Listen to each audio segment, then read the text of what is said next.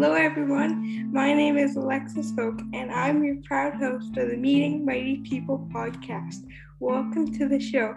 Today, we are very excited to have Marco Pasqua on the show. Marco will share his journey about living with cerebral palsy.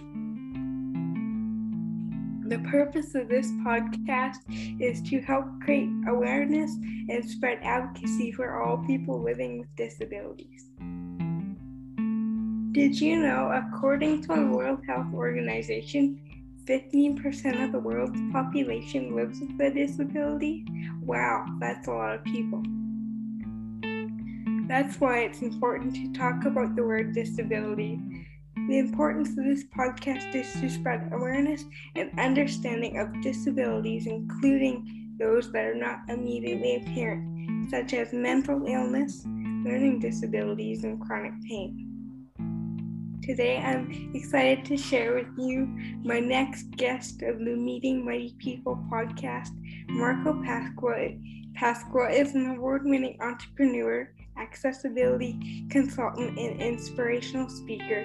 He is also a spokesperson for the BC Cerebral Palsy Association.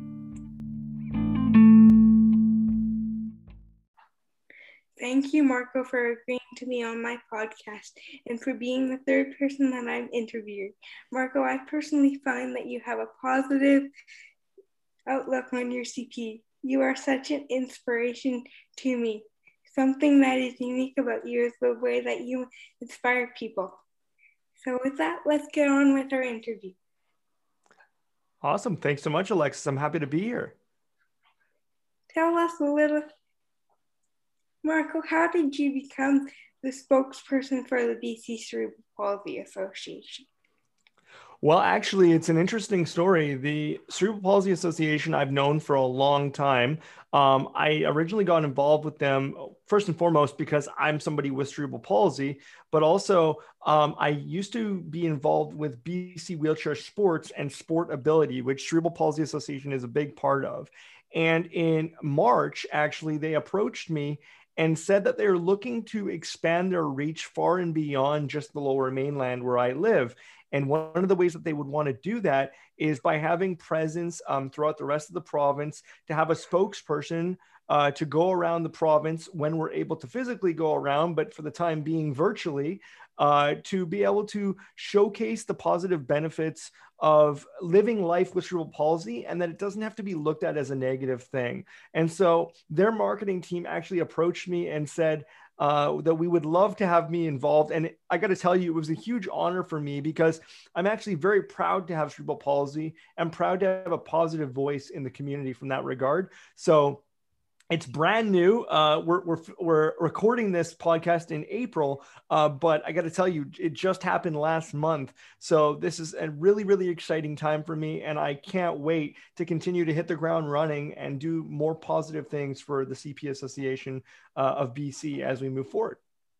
I can't wait to look, see you do more positive things for the CP Cerebral Palsy Association. Tell us a little mm. bit about your childhood experience growing up with CP. Well, you know, I think people often look at disability as a negative thing, but as I always say, disability doesn't have to be seen as a disadvantage. And I, I, think it really helps that I grew up with parents that were super positive about my experiences and about uh, making uh, lemonade out of lemons, as some people would say. And um, like you, I, I, spent a lot of time in hospital uh, as a kid. And I think that that is where it really helped to shape my speaking ability and my ability to recognize that CP doesn't have to be seen as a negative, but rather I could share my experiences uh, with other people in a positive way. So even though I had all those surgeries, my parents got me involved in sports and various activities that I could really help to build up on my abilities as opposed to focusing on the things that I couldn't do. And as a result of doing that, and being introduced to things like summer camps for people with disabilities growing up through Easter Seals, or being involved in a number of different not for profit organizations as a child that were all focused on the positives. I think that really helped just shape my vision of how the rest of my life could be. Even though it was not always easy, even though there were days that seemed really tough and I would get depressed and all of those things. I don't want to lie to people and say that it's always easy and I've always been uber positive, but I think it's how you deal with those moments of frustration that really help to define you. And instead of looking at them as things that I could just get stuck on and not learn from. There's a lot of things that you can learn from experiences that seem negative that you can actually build up on yourself and become a stronger person as a result of it. But I really do credit my parents for giving me that positive attitude and a lot of the sports and other various activities they got me involved in uh, in order to shape my attitude in that way. That's so cool. yeah, it was when awesome. I when I was younger and I realized that I couldn't do things that my other peers could do, this was frustrating to me. Marco, when you were younger and realized that you had to modify activities to suit your needs, how did you manage those feel? You know, so considering that um, the Mighty People podcast is, you know, to do with school age kids and, and kids that are, you know, in post secondary or sorry, not post secondary, in secondary school, it really makes me reflect on when I was in high school. And I think I would have had a much different experience if I didn't have open minded teachers. And prior to us going live today to do this recording, uh, you know, we were talking about the positivity that teachers had an impact on my life. And I said this to you before in our private discussions, Alexis, but for me, my favorite subjects in school were drama class. I don't think that's any surprise to anyone, and uh, physical education, PE classes. And I think that the reason why I love PE class, people would say, well, that's kind of odd, isn't it? Somebody with a disability who loves PE classes. But it was actually because of the way my teachers treated me, especially in high school. I was never made to feel segregated. In fact, it came down to the uh, ingenuity of the teachers themselves to make subtle adaptations so that I could get involved. And I've shared this story with you in the past, but I'll share it for the listeners today on the podcast. When I was in high school and we were in PE class, one of my favorite um, sports, I guess you'd say, or activities to play was dodgeball. And this is simply because the activity was modified for me in a way that I could be feel like I was involved and that I wasn't to be seen as somebody different. So the only thing the teacher had to do is said, okay, well, if Marco wants to play dodgeball, then we'll just make a subtle adjustment. And that means, so if he's playing and somebody throws the ball at him, it only counts if you hit him in the body, not in the wheelchair. So, of course, this meant that I was the first person chosen on every team so that they could use me as the official shield to block all of the balls, right? But the cool thing about this is that now I was being actually actively sought after my fellow colleagues and my peers to be a part of their team. And I was actually allowed to take some of the balls and store them in the spokes of my wheels so that I could kind of have it easier to store the balls instead of having them on my lap and trying to wheel, store them in my spokes so I could kind of unload on people. And that that was so fun for me. I still have memories to this day of being able to be involved in that way. And it was simply because the teacher made a very subtle adjustment to the rules so that I could be involved. And so I hope then in hearing this podcast today, other teachers, if they're listening, they can be inspired in the fact that you don't have to carve out a t- entire special program for somebody who identifies as having a disability, but rather making subtle changes can go a long way so that you can get involved with everyone, regardless of their ability. So true. When I was younger, there were lots of supportive friends around me, which helped me realize that my a bit my abilities over my disability. This made me feel supported. Tell us a little bit about your experience now with CP, that you are an adult. Has your perspective changed? Oh, I think absolutely my perspective has changed. I think, um, especially when I was in elementary school, you know, I I did have bouts of uh, major depression.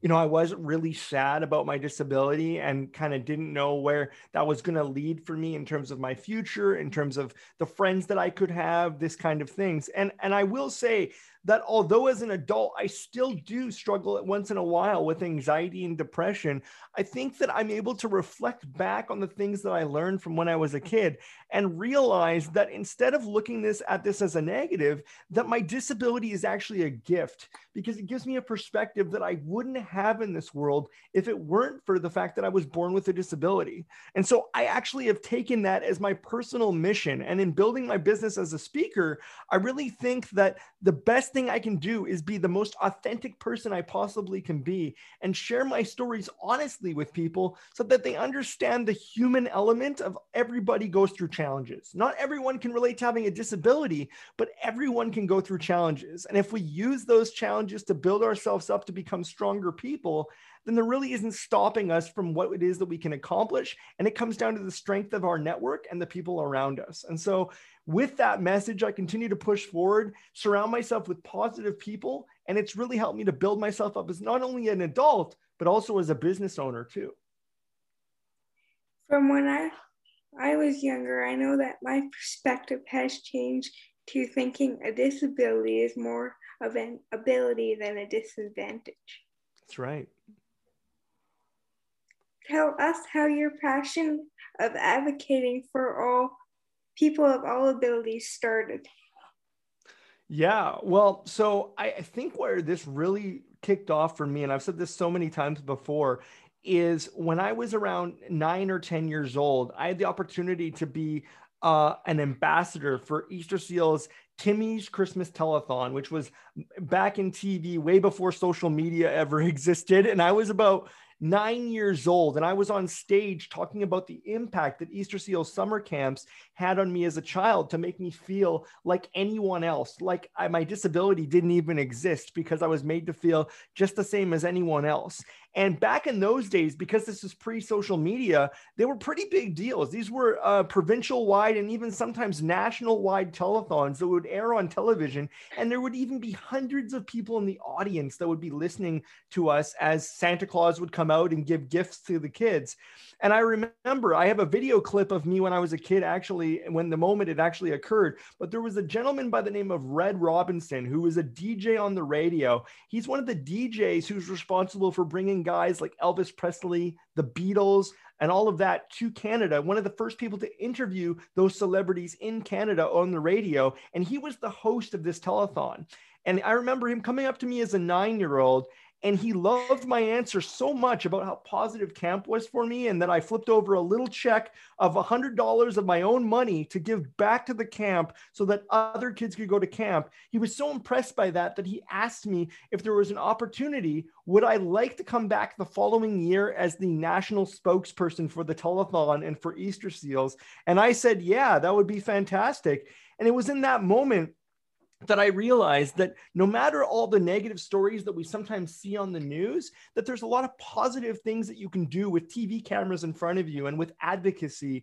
And that really is what kickstarted positive advocacy advocacy for me because I knew that I could be a powerful voice even at that age to use the media for good.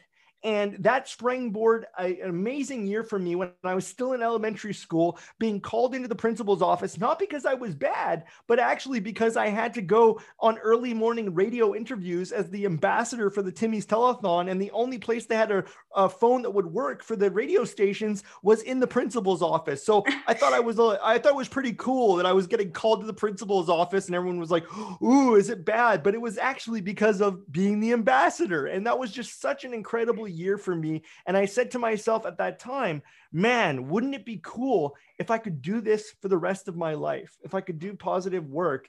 And I didn't actually go to school to be a spokesperson or anything like that. I went to school in video game design and I graduated uh, in a program for video game design.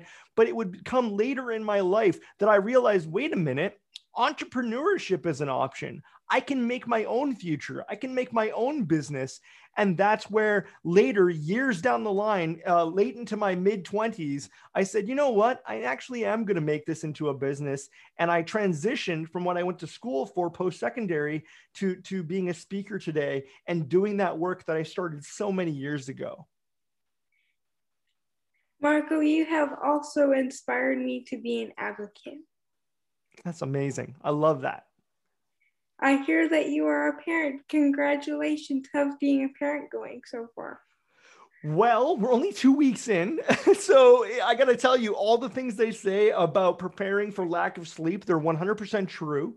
Um, but I wouldn't trade it for the world. I would not trade it for the world because as I said, I had a very positive experience with my parents growing up. They were very, very supportive parents. And maybe it's because I'm only first generation Canadian. My dad immigrated here from Italy. And I think that, like many immigrants to Canada, that speaks to the mosaic of the country that we live in. It's an amazing place to live and it's a story it's a story of all families coming together to rise above any struggles to turn those things into successes. And that's the same message that i want to share from my daughter. Uh, her name is stella and that means star in italian. And i really truly feel that she's going to be a star uh, with her own right. And whether that's in advocacy or whether that's in whatever it is that she wants to accomplish in her own life, I will be the most supportive father that I possibly can be. And I'm so excited because even from a child age, I remember saying that the one thing I wanted to accomplish, especially as somebody with cerebral palsy, one day is to be a dad. And so now I can check that off of my bucket list. And uh, I'm looking so forward to the adventure that lies ahead. That's cool. Marco, you have many great stories. Could you please share one of your stories about accessibility and how it affects all people? Okay. Well, um, uh, you know what I'll share? I'll share the bus stop story that I know that you've heard um, because I, I presented at one point when you were in the audience. And, and this is a really good story because it speaks to how accessibility impacts all people and it actually has to do with when I um, graduated from my uh, video game design program and landed a job at one of the biggest game studios in the world, Electronic Arts. And here in the Lower Mainland, in Burnaby, is where the head office of um, Electronic Arts is. And I'll never forget the first day that I started out at this job because I had planned everything in advance. I had to take the bus there, I had to know exactly what stop I had to get off at. And I was so excited. In fact, I remember seeing other coworkers with their EA lanyard, their Electronic Arts lanyard around their neck. So I knew that I was on the right bus and going to get off at the right stop. And as we arrived at the stop, I remember pulling on the bell to let the driver know that I was ready to get off at the stop. And I start to unbuckle my wheelchair from the restraints that were holding my wheelchair down and wheeling to the front of the bus. And one by one, each of the students starts to get off the bus until finally I'm at the back of the line and it's my turn to get off the bus. And I was expecting the driver to lower the ramp and let me off the bus. But before I could say anything, he closes the door and begins to drive off. Now, thinking this was some sort of a mistake, I turned to the driver and I said, Excuse me, driver, driver, I don't think you understand. I need to get off of this bus as well. I work here too. But I wasn't expecting the answer he was going to say to me next. He said, well, I can't do that. I said, Well, what do you mean you can't do that? He says, You see that bus stop sign there? You see how it's missing the accessible decal? I said, Yeah. He says, Well, that means that the city has determined that this bus stop is not safe for me to let you off at. And that means that the next stop I am going to be able to let you off at is where that symbol is presented. Well, as luck would have it, that symbol wouldn't be presented for another three blocks. So not only would this mean that I'd have to wheel up a very steep hill every day because EA was at the very top of this massive steep hill, which I was prepared for, but now every single day I was going to have to wheel back three blocks just to get to the beginning where my coworkers were. And I'd accepted this as my reality. And so, day in, day out, whether rain or shine, I would now wait three blocks, ring the bell, then get off the bus, wheel back, and then wheel up the hill, rinse and repeat. And this was terrible because it also perpetuated a stigma that maybe I wasn't prepared as anyone else who didn't have a disability. Because if it was raining in Vancouver and I ended up getting drenched, or maybe I had an important meeting and I had a nice blazer on or something, by the time I would get wheeling and then up the hill, I would be completely drenched. And it would perpetuate a stigma that maybe people with disabilities just aren't as prepared as anyone else. And I'd accepted this my reality until one day I met a driver by the name of Chris, and that's where everything changed. You see, Chris, we'd started to get to know each other a little bit, and he'd been my driver for several weeks. And I could tell something was on his mind. And one day he finally said to me, Hey, Marco, I got to ask you a question. I said, Yeah. He says, Well, okay, I'm noticing that everyone else on this bus who gets off at EA gets off at this one stop, but then you're waiting for three blocks later until uh, until another stop, and then you're getting off. And I got to know why. And uh, thinking that I was the smartest person on the bus at that time, I kind of puffed my chest out and I said, Well, you see that bus stop sign there? You see how it's missing the accessible decal? Well, that means that the city has determined that this bus stop isn't safe. And that's why I'm getting off three blocks later. Now, Chris said something that I'll never forget. He said, Well, that's stupid. I said to him, Well, of course, I agree with you. That is stupid. But what are we going to do about it? I mean, we're just two other guys. And he said, No, no, no, no, no. I think there is something that I could do about this. And with that, he went and talked to his manager, who then talked to the city planner, who then talked to the technician. And they determined that when this bus stop was installed, sure, it may have been dangerous to lower a ramp. Maybe there was shrubs or bushes that were in the way. Maybe the pavement was a little uneven. But today, there was absolutely no reason why this bus stop couldn't be changed permanently to an accessible stop. And with that, within two weeks, they permanently converted that stop forever to be an accessible stop, all because one person decided to speak up and say something about it.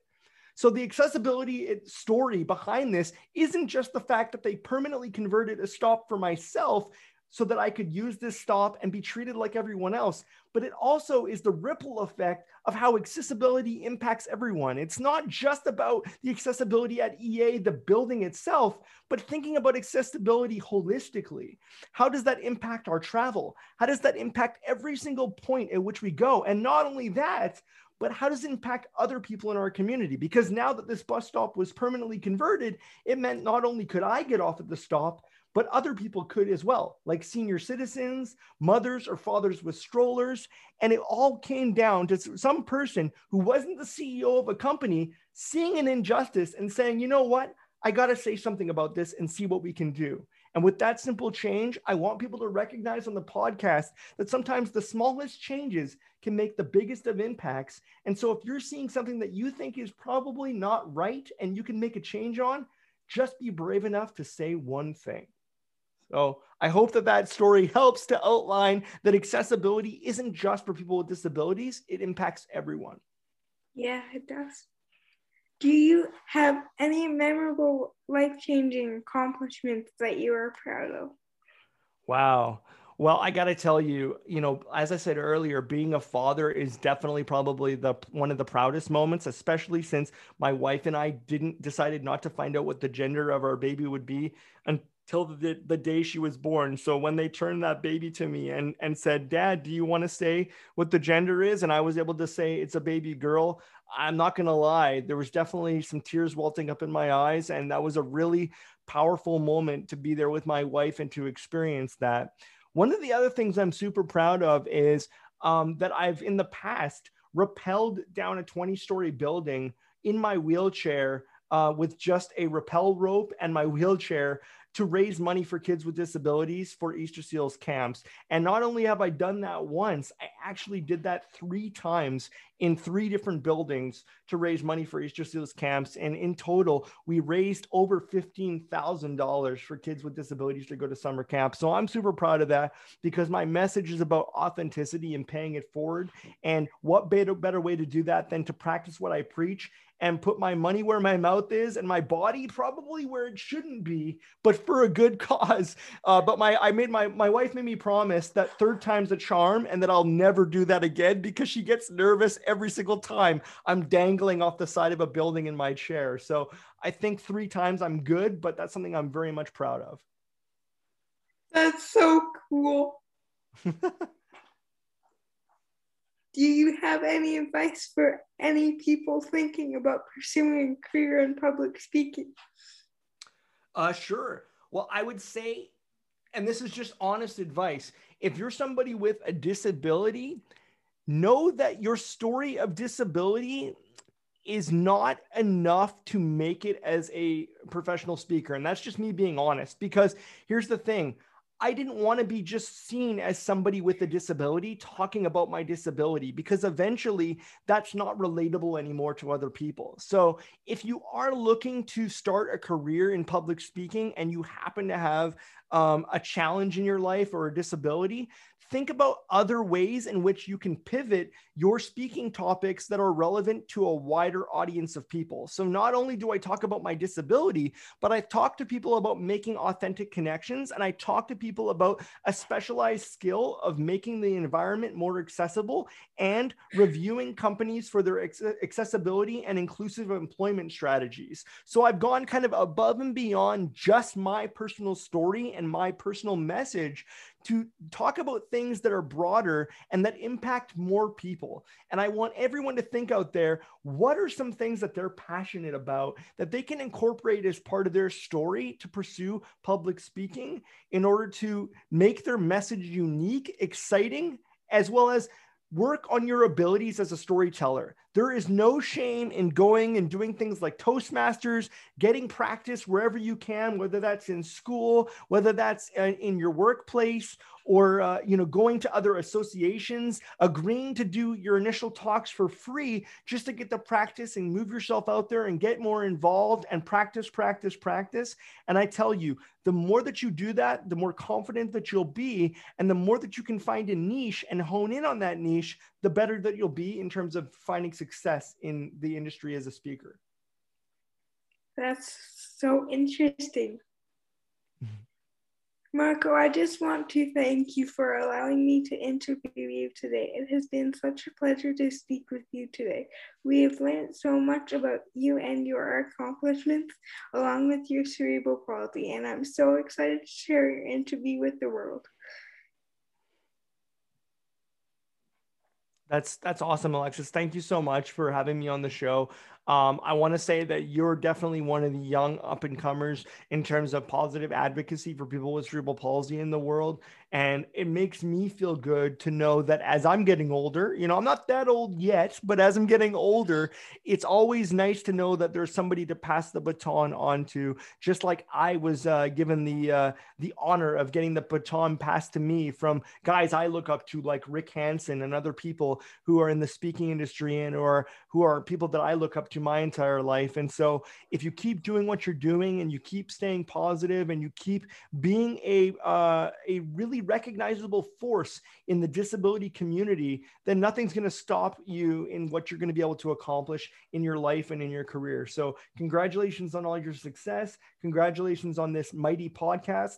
And I'm really, really proud to say that I'm the third guest joining the halls of the many people who will be considered mighty uh, in the world of Alexis and everyone else you go to school with. So thank you so much. Thank you. Bye.